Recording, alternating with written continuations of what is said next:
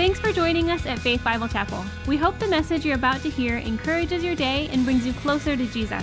If you'd like to join us for service, find a small group, or simply find out more about the church, stop by our website at www.faith.church. This week we're going to continue our study in the book of Hebrews, and as a matter of context, let's just continue to remember uh, it was written uh, between, uh, most likely between AD 58 and AD 64. The Christians that are addressed to this letter are former Hebrews, now believers in Jesus as their Messiah, but they're beginning to face persecution. And we know from history it's going to get worse than, than it is where they are right now. But it's going to be more difficult, and uh, they're, they're, uh, so they were, some of them were thinking, well, you know what? I can just go back to the animal sacrifice and go back to what I knew. And so, the, because the author understands or uh, has an assumption that they have a thorough knowledge of the history of the Jewish people, the, the law, the Torah, the Genesis, Exodus, Leviticus, all the way through uh, Judges, the, the promised land. He addresses them with the assumptions of those things that they're trying to go back to. So last week, uh, and, he, and, he, begins to tell them that the theme of this whole letter really is revolves around this thing that Jesus is better. Jesus is better than any religion that you can go back to, any rule, any regulation, any spiritual discipline that you'd like to be part of. Jesus is better. Jesus is the only one that really can bring you true life, true help, and true hope. And so we learned last week that one of the ways to help you walk in that victory is to fix your thoughts on Jesus. To fix your thoughts on who Jesus is. Who is he? What has he done? What has He said He will do? And what is He going to do in the future? Fix your thoughts on Jesus. And we learn to take our thoughts captive, not be lazy thinkers. We're going to move forward, take our thoughts captive, renounce and reject and rebuke any idea, any meditation that has come our way or that will come our way or that we've had or held that negates God's word or confuses its application. We're going to take those thoughts captive and cast them down in the name of Jesus and let our minds dwell on what truth is and what the life of God's word is. Because this week, the author then takes us into the chapter four and he begins to tell us to mix with faith what we've heard from the Word of God. And as I was praying for this, this uh, as you all know, this is a new position for me here at Faith Bible Chapel, uh, coming on staff as one of your uh, pastors. And I am uh, experiencing uh, something that I'm, I'm, not, I'm unable to really articulate, which is unusual for me because I've got a lot of words normally. But there is a growing, uh, empathetic, compassionate love in my heart for you. And I don't know where that comes from. I mean, I know where it comes from, it comes from God. But I've never experienced this before. Uh, Pastor Jason and I have talked a little bit about it. He has it. I mean, this, he cares deeply for every one of you. And you say, well, how can that be? It's just something that God has put on his heart. He, we pray for you, he prays for you. He cares about what's going on. He's intent on bringing words of life, messages that will help us move into the victory that Jesus has. If he could, if we could just like wave a magic wand and everybody walk in victory and have everything from God, that we could, we would go. I don't understand why it doesn't do it, but there's something growing in me, and it's just, it's, it's for me, it's, it's incredibly unusual. I've not experienced that before, and I've been walking with the Lord for some 40 years now, thank God. And so we understand that when we separate time to come together and worship to Jesus, we, it's really a great thing to set aside some time and worship Jesus, to do what you just did, to thank Jesus for all that he is and all that he's done. Just to take some time out and say, Thank you, Jesus. Thank you for who you are. Thank you for what you've done. Thank you for what you're doing. Thank you for what you're going to do. That is never a bad thing to do. I would encourage you to do it frequently. Thank you, Jesus, for indwelling us with your Holy Spirit, that the Spirit of God actually lives in us. The Bible says that our bodies are a temple for the Holy Spirit. God's Spirit lives in you. And He did that because He loves you and He wants you to have what He has. Thank you, God, for opening our hearts to your word so that we could come in. And we gather to hear the instruction of the word and how to live our life in victory that God has given to us. And there's a concern and a care as we try to prepare for those messages to be life giving. We want this not to be a religious rule, just kind of like a nice little religious talk where you, ugh. none of us are interested in that.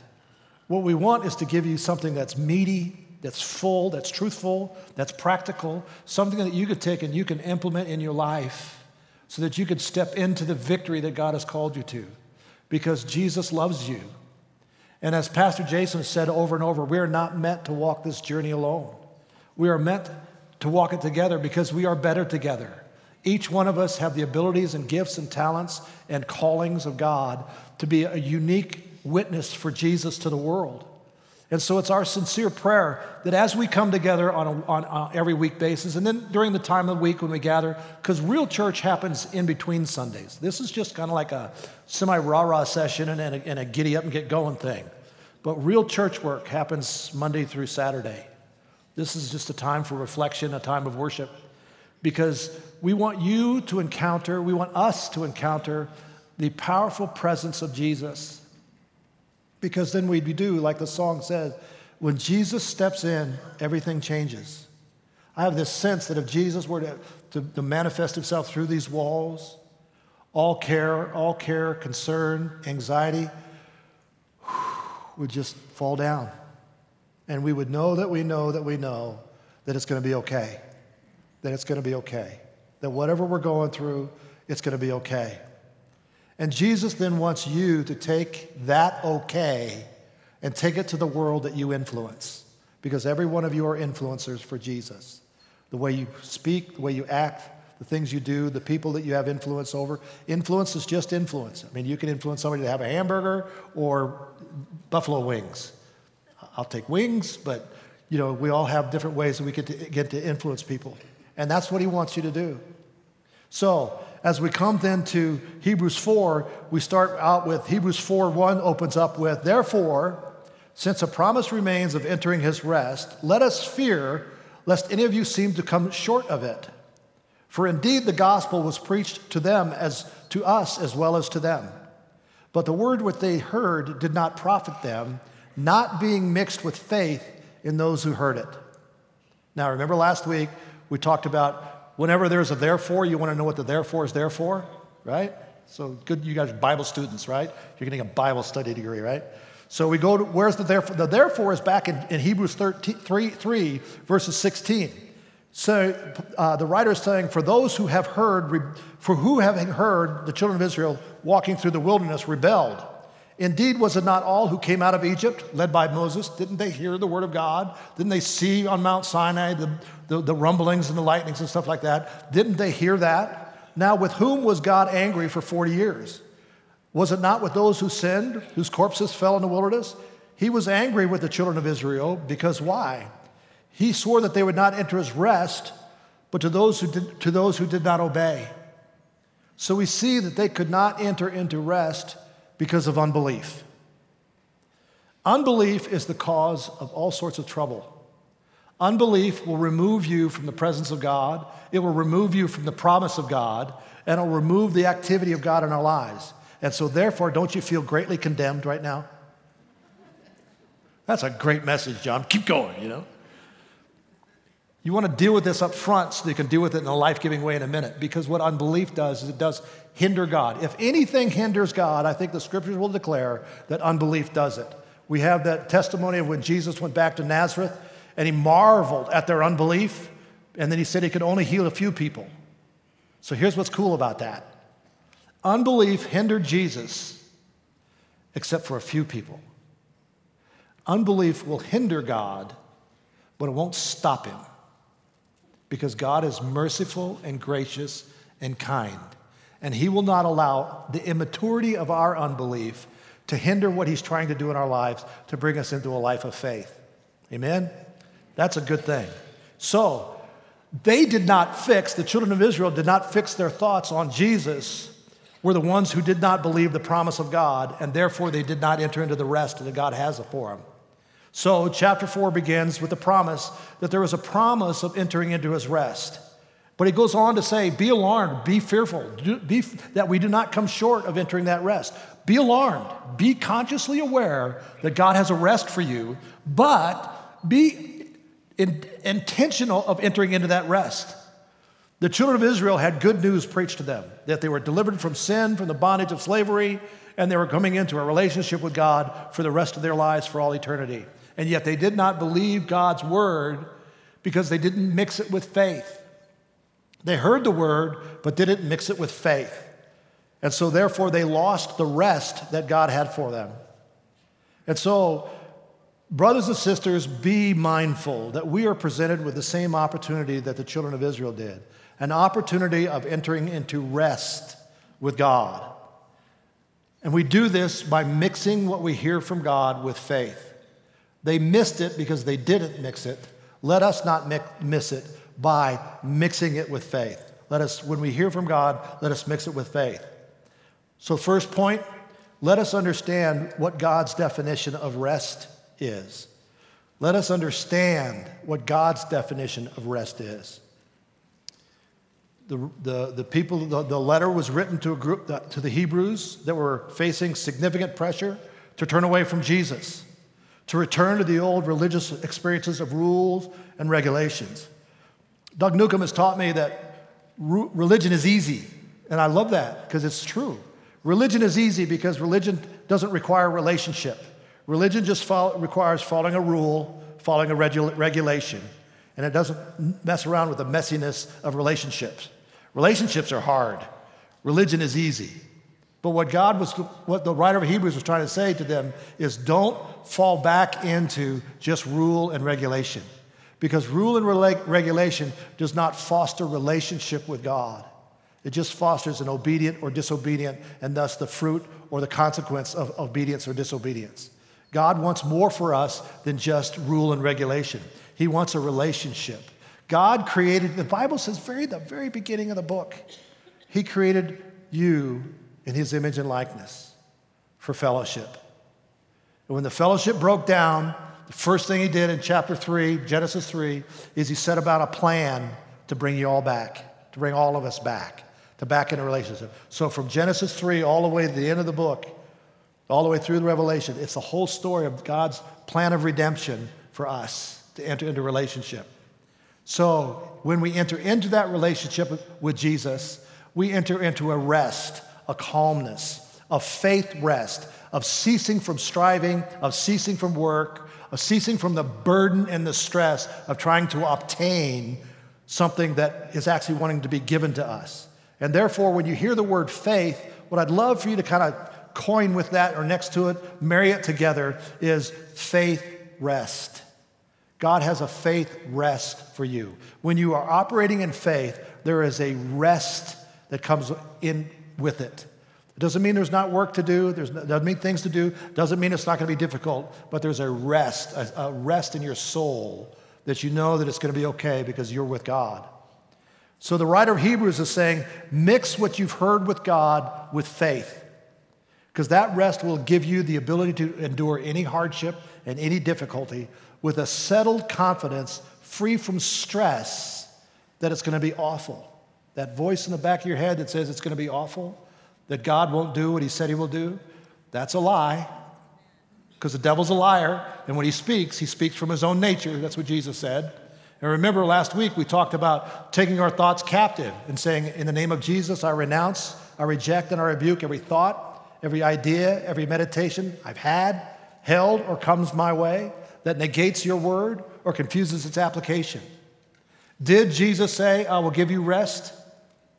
Yes. Okay. Then let me enter into that rest. How do we do that? We're going to see if we can get some of that a little bit there. Faith is the word, the word faith in the, in the Greek is pistis. It means assurance, persuasion, conviction. Faith is a confident trust. Faith is a confident trust. It's an assurance. It's a persuasion. You've been persuaded. And that persuasion has given you a settled conviction, confidence that this is the way it is. It is this way. This is the way it is. I will not move from that because faith is that assurance. It's just a, a settled assurance. It's not arrogant. It's not rude. It's like love. It's not arrogant. It's not rude. It's not proud. It's not puffed up. It doesn't insist on its own way because faith is settled. It's just a calmness, a settledness that brings rest. So, where do we get this faith? Because we all want to know where do we get this faith. And I don't know if you're like me, but I've spent a lot of years condemned that I'm not walking in faith because obviously, if you were walking in faith, this whole thing would be different. And the way you're operating would be different. And the, and the consequences of your life would have been different if you'd only done it in faith. and like anything else from the devil, there's enough truth in that to make me really feel bad. But it's still a lie. And so we want to call out the devil for the lie and say, oh, wait a minute, let me take that thought captive and cast it down in the name of Jesus and lift up what God says. So, how do you, how do you obtain faith? Well, you give $10,000. you walk over fiery coal. You flail yourself. You repent in dust and ashes. Of course, there's no Bible that says that, so I guess you could try that, but I don't think it'll work, right? So, what does the word say? Where do you get faith? Romans 10 17. We t- touched on a little bit last week, but this is great. So then, faith comes by hearing, and hearing by the word of God. And honestly, if, this, if I could give this to you, I'm learning this, I'm walking in this. It's a, it's a brand new, joyful experience with God. But if I could give this to you, I just, you could take this and walk with this and, and, and, and walk away with this is that faith comes. It will come. If you will spend time in God's Word, listening to it, reading it, meditating on it, hanging out with it, going to Bible studies, uh, do, those are the do stuff. But if you'll let the Word of God become part of your life's walk, your daily life walk, faith will come. The Holy Spirit will put things into you that will give you a rest an assurance, a confidence, a conviction that nothing else will ever do. Not giving $10,000, not du- repenting in dust and sackcloth and ashes. None of that will give you what the faith that comes from God's word will give you. So the encouragement is to spend time in God's word. And then also to recognize in Hebrews 12, it says that Jesus is the author and the finisher of our faith. So where does faith come from? It comes from the word it comes from the Word. Faith comes by hearing, hearing by the Word of God. We know in John it says that in the beginning was the Word, and the Word was with God, and the Word was God, and the Word became flesh. Jesus is the Word. And here it says that Jesus is the author and finisher of our faith. Jesus has written a book. It's an awesome book. And on the cover of that incredibly leather bound book is your name and it says, for me, it says Jim Marsh Faith Walk. And I get to open a book and I get to look. Now, what I see is 44, 5, 43 chapters of failure. And every now and then, a little victory. And what Jesus sees is there's no failure that. You're on a journey. You're on a journey of faith. I have written that because at the very end of the book, if you'll cheat and you go all the way back and look at the book, it says, Well done, my good and faithful servant. Come in and see in the Lamb's Book of Life, your name is written there. Yay! And the devil wants me to focus on my failures and my inability to walk out what God has called me to do. And what God says, okay, I, I knew that. Wasn't surprised. God is never up there sitting on the throne when something happens in our life. He's never up there going, Oh, myself, look what he did this time. What are we going to do? He's not surprised. I think he's kind of up there going, Huh. And Jesus goes, Huh. The Holy Spirit goes, He did it again. and they still, they still minister to me. They still minister life. He's the one who births faith in us. Jesus is going to give you the faith you need, the trust, the assurance, the conviction. And we can trust the word that confirms that Jesus has written our story. It says it right here. You can trust the fact that when you hear the word of God confirming that he's the one we look to, that you will receive faith. You will receive a rest. You will receive a confidence from Jesus because you're walking with Jesus. As we walk with Him, we grow with Him, we mature in Him. The Bible says in, in, in, in Proverbs that the path of a man's life spirals upward. And the way I, I mean, in my picture, I see that spiraling staircase. You know those spiraling staircases that goes up? And on step 43, I have an experience with God and I have some victory because God knows on step 83, I need this to prepare me for that. And as I continue to walk with him, there's a further revelation of who he is and what he is. And I find a trust and a confidence being demonstrated so that when I get there, I'm able to do whatever this is. But my flesh says, Oh, this is awful. I can't do this. What's going on? Ah! And he says, No, no, no, no, no. What have I done for you? Remember. Call to mind those things that have already, you've already successfully uh, uh, walked through because you need to pass this test 83 because man if i told you it was going to happen 107 you'd faint. Because it's a, a, progressive walk a progressive revelation with jesus. And so we know that faith will come and will come into our lives.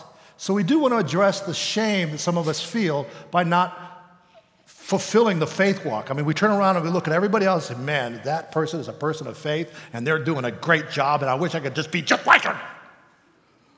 And Jesus says, I don't want you to be just like them. I want you to be like me. I want to be like Jesus. And I'll walk you through that so that you can become, but don't become like him. Are you kidding? Have you seen the failures in his Facebook? Ooh, no way. Nah, don't, don't do that. Do it better because I have a walk for you that's going to be great. So, the Bible says in Romans 1 8 1 that there is therefore now no condemnation for those in Christ Jesus who walk not according to the flesh, but according to the Spirit. So, recognize that when you hear that condemning voice, that always speaks in abstract and it's like fog or slippery, greasy things. You can hear the voice of condemnation when it says, like, well, you're not very faithful. Okay. In what area? Oh, just all of them generally, just overall. No, okay. I, I, think you're probably right. I haven't really done it right. Uh, but where did I miss it? Well, you just missed all of it. Well, okay, but give me a specific. What? Nah, you're just a creep. That's condemnation. Now, if you'd really missed something, the Holy Spirit would say something like that Jim, I wanted you to trust me in that, and you didn't. I forgive you. Let's move forward. Got it.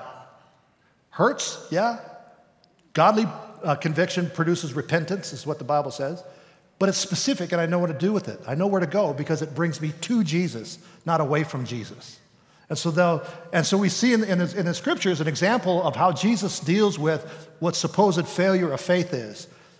And in Luke 22, Jesus is talking to Simon, and Simon Peter just made this big declaration I'm forever. If you've done it, I'll die with you. I'm going to kill everybody. Going to go. And Jesus said, Oh, Simon, Simon. Indeed, Satan has asked that, you, that he may sift you as wheat. But I have prayed for you that your faith should not fail. And when you have returned to me, strengthen your brethren. And we know from the scriptures a few short hours, Peter had this epic meltdown and failure to a servant girl.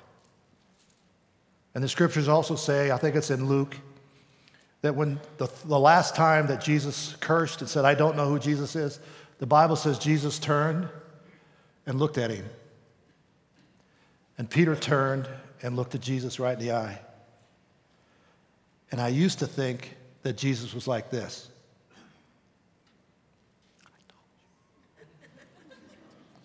Uh, I don't believe that anymore. I believe what Jesus turned and looked at him and said, I've prayed for you. I've prayed for you. He went out, repented, wept bitterly, and then Jesus restored him. And according to Jesus, his faith did not fail. According to Peter, his faith failed, but not according to Jesus. So, my brothers and sisters, don't let the devil steal from you your victories, even what you think or we think is a failure, because that's not the way Jesus sees us. We are not a failure in Jesus. Amen? So, therefore, in Hebrews 7, it says that Jesus is able to save to the uttermost those who come to God through him, since he, Jesus, always lives to make intercession for them. Again, these pictures I get in my head. I, I see the Father on the throne. So the Father's here, Jesus is here. Holy Spirit's over here. And Jesus is going, Help the boy. Oh God, help the boy. Father, help the girl. She, they need help. And Father looks down and says, Whoa, they sure do. And he goes, Holy Spirit, sic them. And then you're struggling doing something like that, and I was going, oh, I can do this. Because you have a fresh encounter with God's Spirit and you're able to overcome whatever trial, whatever difficulty you're walking in, because Jesus is praying for you.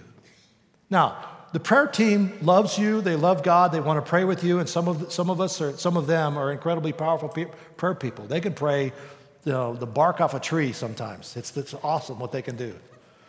But I tell you what, none of us pray like Jesus prays. And if you got Jesus praying for you, you got a pretty good ally praying for you. Ain't that right? So understand that what Jesus is doing is he's praying for us that we might become like him and walk into victory because God knows our frame. He knows what's going on in our lives. He knows what we're walking through. He's not surprised. He's not, he doesn't, it doesn't move him from his, his place of mercy and grace. God has made provision for every one of us to walk this journey of faith in a confident, restful manner so that we can become the men and women of God He's called us to be and we can and, have victory in the lives that we touch. An example of the faith rest that you can look through is, is, is in Abraham. Okay, the scripture says that Abraham was the father of faith. The Bible says that Abraham believed God and was accounted to him for righteousness. And so God said to Abraham one time, He said, Okay, Abraham, I'm going to change your name to a father of many nations. So from this point forward, I want you to be named Abraham. And he, so Abram, Abram goes to church one day and he says, uh, I've heard from God. I'm going to testify that God has said that my name is no longer Abram. You're all to call me Abraham. I'm going to be a father of many nations. And all the little kids in the audience went, He doesn't have any kids. Yeah, you're the father of many nations. So what did he say? Father, the father said to him, Look at all the stars. If you can count them, that's how many you're going to have. Count the grains of the sand. That's how many descendants you're going to have. And he's going, Whoa, awesome. Because he mixed what he heard from God with faith and he trusted God. And he began to testify in church every Sunday I'm going to have a son. I'm going to have a son. I'm going to have a son. Five years later, I'd like to testify.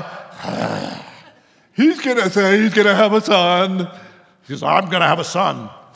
Ten years later, I'd like to testify. Oh, you gotta be kidding. He's gonna do it again. I'm gonna have a son. My name is Abraham. 15, 20 years later, hey, let me, let me testify. Are you kidding me? I'm going to have a son. I'm the father of many nations. Whew. No, you're not. You got no kids, and the one you have is not supposed to be yours. No, you're not. So we get to see in, in Romans how this story unfolded. So in Romans 4:19 it says, "Now, not being weak in faith, Abraham did not consider his own body already dead." since he was about 100 years old and the deadness of Sarah's womb. He did not waver at the promise of God through unbelief, but was strengthened in faith, giving glory to God, being fully convinced that what he had promised he was able to perform. Abraham mixed with faith what he'd heard God promise. What he didn't do is number one, Abraham did not ignore the facts on the ground.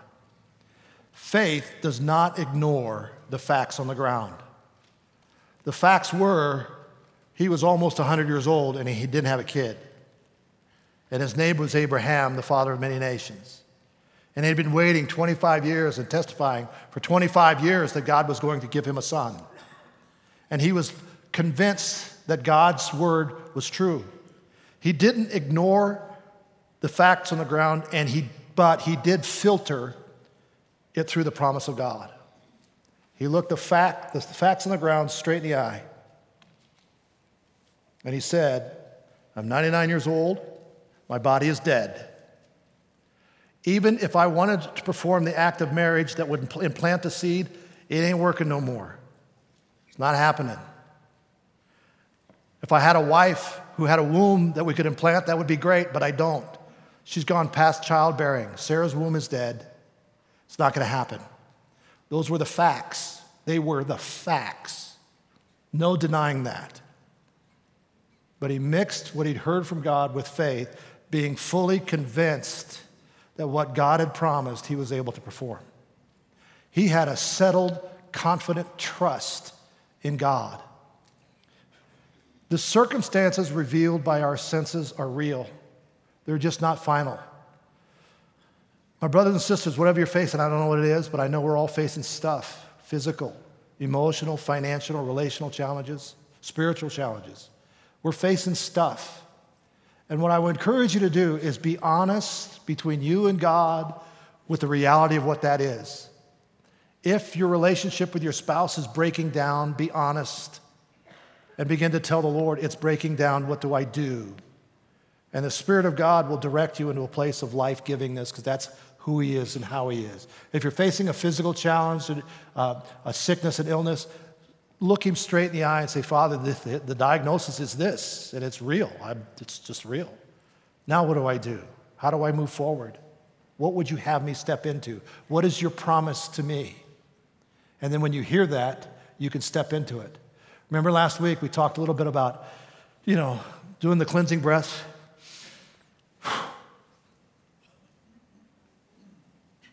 Father,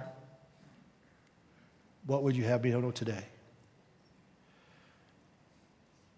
If I could give that to you, I would just encourage you all to do that. Spend some time. Take a couple cleansing breaths. Relax your body. I found myself the other day doing that, and after the third breath, I realized that my right hand was clenched like this. It was just and it was almost, I kind of looked at it and went, huh, that's interesting. And then I unleashed it. okay. That's where faith comes from when you hear God's word. Faith comes from hearing, hearing the word of God. The Bible's the greatest source, is the, is the source for it. But what God will do is He'll take that Bible and He'll quicken something in it to give you the ability to say, ah, that's what's for me. This is what's mine. This is the promise of God for me. And then you can step right into it. Because then you have a settled conviction that's restful, not arrogant, not proud, not rude, but confident that God has just spoken to you and this is the way it's going to be. Even in the face of circumstantial evidence that negates God's word, Abraham decided to trust God's ability to keep his word to him. And we know the rest of the story. He got a son. I mean, that would kind of been a, an, kind of an incredible thing to happen after so many years. Abraham walking up to his wife and say, "Honey, uh, hey babe." and a year later, they had a child. Awesome. God's word was true to them because he is faithful. Hebrews 4 3 to 5 says that, For we who have believed do enter that rest. We who have believed enter into the rest. He had sworn in his wrath to the children of Israel that they shall not enter my rest because they did not believe. But he's, the example was that when God created the heavens and the earth, on the seventh day he rested. And therefore, when he wants us to operate the way he does, he wants us to operate in a rest that is faith filled. Therefore, faith and a rest. Believing God ushers us into the experience of the same rest that God enjoyed when he finished creating the world. Hebrews 4 6 says, There therefore remains that some must enter it. To those he preached, they didn't enter it because of disobedience. And then again, a certain day, it says that David said, Today, after such a long time as it was said, if you'll hear his voice, today, if you'll hear his voice, do not harden your hearts. A key to walking in faith is to walk with a lifestyle of, of obedience. A lifestyle of obedience to the Word of God, the plan of God, the will of God for our lives positions us to hear the word, to hear the voice of God today. God is a today God. He speaks to you today. He has a word of faith, a word of exhortation, a word of comfort for you today. And it's not going to be for tomorrow, it's going to be for today. And you can revel in what you heard yesterday, and it might carry you through to today, but it won't really carry you through to, to tomorrow. Because God has a word today. And that word will grant you the courage, the grace to obey what He's asked you to do. If you're having some relational issues, God may say something to you like, okay, today, go humble yourself. Humble yourself before that person and say, please forgive me. I am sorry. Yeah, but that's what you do. Okay, if you want to walk in disobedience and walk in a strained relationship, God will step back and he'll wait. And then when it gets hard enough again, he'll say, okay. Because he won't abandon us. He doesn't abandon us to our defeats. He waits, he comforts, he encourages, he extols, and he says, Come, come to me. When we hear the voice of God, we hear the word of God, that then faith comes. Faith comes. You guys, we all are going to be walking in a new faith walk that's going to be awesome. It's going to be awesome in our lives, and it's going to be awesome in the lives that we influence because people are going to see us change. They're going to see us walk in a love, a calmness, a peace that is going to be envious to them. And they're going to say, What do you have? And you'll look them straight in the eye and say, Jesus. Yeah? Yeah, I have Jesus. And he would like you to know him too. That's what he's called us to do. It says in 8:10, Joshua had given them rest. They would not have afterward needed more rest. So the idea was that they had entered into the promised land. The thought behind their religious ideas was since they entered the promised land, they've entered their rest. He said, no, no, no. The writer is saying, don't be deceived about traditions, religious traditions.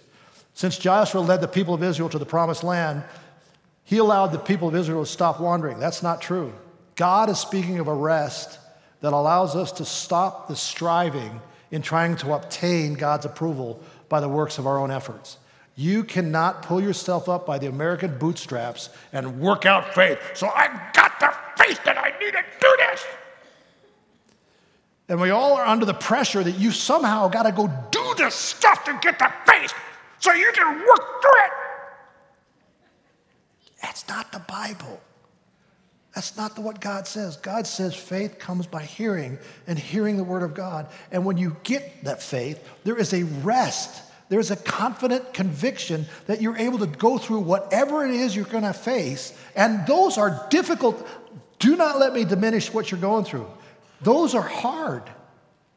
But God would not have you walk them alone. He wants to walk with you with a faith, a trust, a confidence in Him to fulfill his promise to you. And that's what God is trying to say. So then, that rest comes by faith and faith alone. The rest that we receive from God comes by faith and faith alone. And then he goes on to say, and says, Therefore, let us be diligent to enter that rest, lest anyone fall according to the same example of disobedience, the way they fell. For the word of God is living and powerful and sharper than any two edged sword piercing even to the division of soul and spirit and of joints and marrow, and is a discerner of the thoughts and intents of the heart. And there is no creature hidden from his sight, but all things are naked and open to the eyes of him to whom we must give an account. My religious tradition taught me that I was a mess up from the beginning, I'm going to be a mess up at the end, and it's only by the good, great goodness of God that I'm not a mess up. There's some truth to that. But what the devil does is he takes it and sends it to the extreme. When I used to read this part here that says that the Word of God is living and powerful, sharper than a two edged sword, piercing even division of soul, spirit, joints, and marrow, I used to think that what God was doing is He's going to rip apart the flesh in me.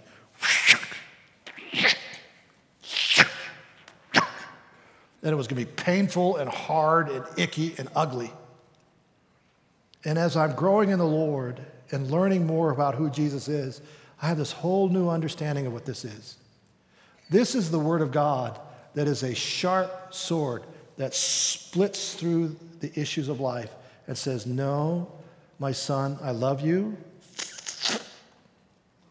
I'm going to take that doubt and unbelief and remove it from you. I'm going to show you my goodness and mercy. No, son, I'm not going to leave you to the effects of your own failure. I'm going to redeem you.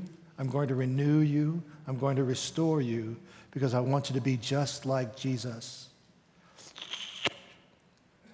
And he removes it and he throws it away.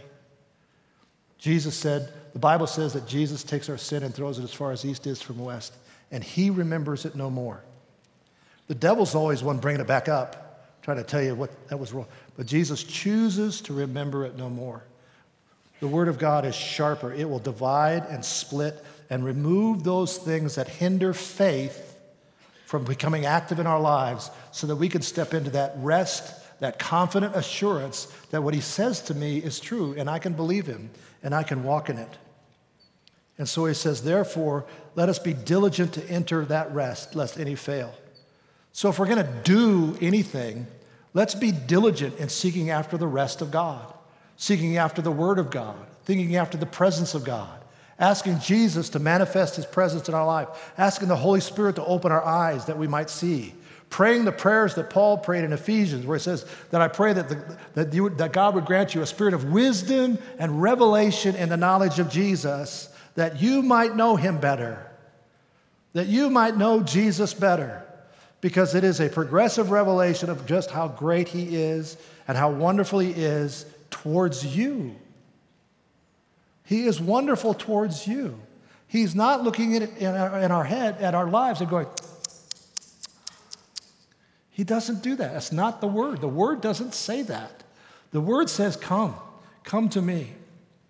And so, seeing in, in, in, Hebrews 4 16, it says, Seeing that we have a high, great high priest who has passed through the heavens, Jesus, the Son of God, let us hold fast our confession.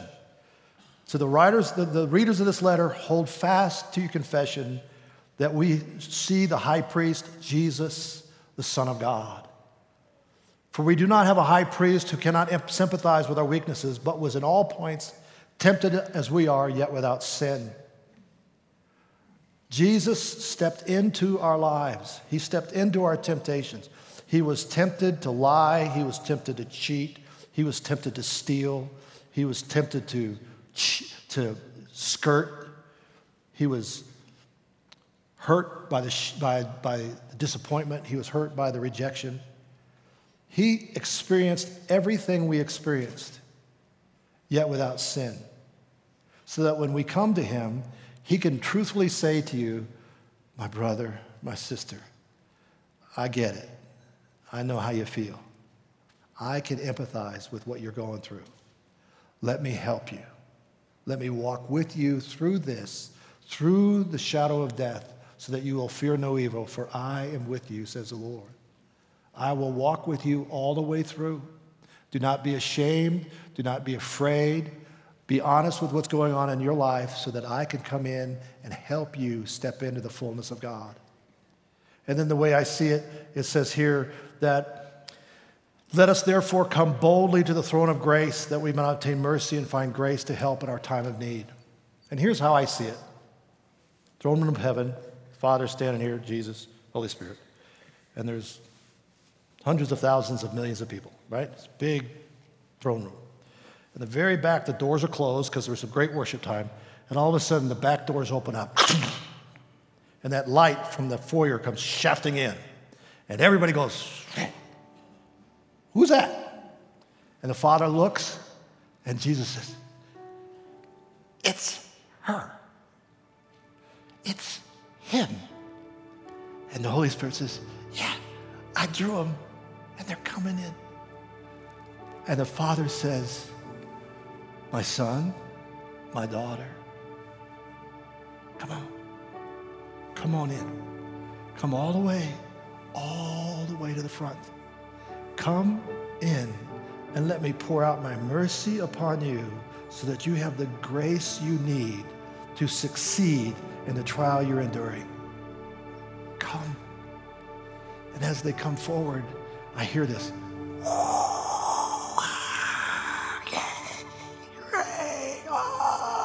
It's awesome.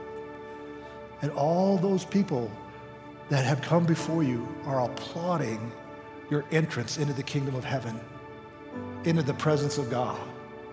And you come and you open your hands and your eyes and say, Oh, God, help me.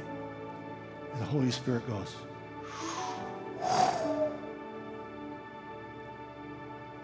and you open your eyes and you're different. Maybe your circumstance hasn't changed, but you're different. You know that you know that you know it's going to be okay. I'm going to hear what to do, and I'm going to do what he tells me to do by his strength in me. It's called grace. I'm going to do it. And God is my source. and I will mix everything I hear from God with faith, with a trust, with a confidence that He is who He says He is and He will do what He says He'll do. And I will step into that and be that witness He's called me to be. Amen? Amen. We hope you enjoyed the message. If you'd like to watch a service live online, you can join us every Sunday at 9 and 10:45 a.m. at live.faith.church. For everything else, check our website at www.faith.church.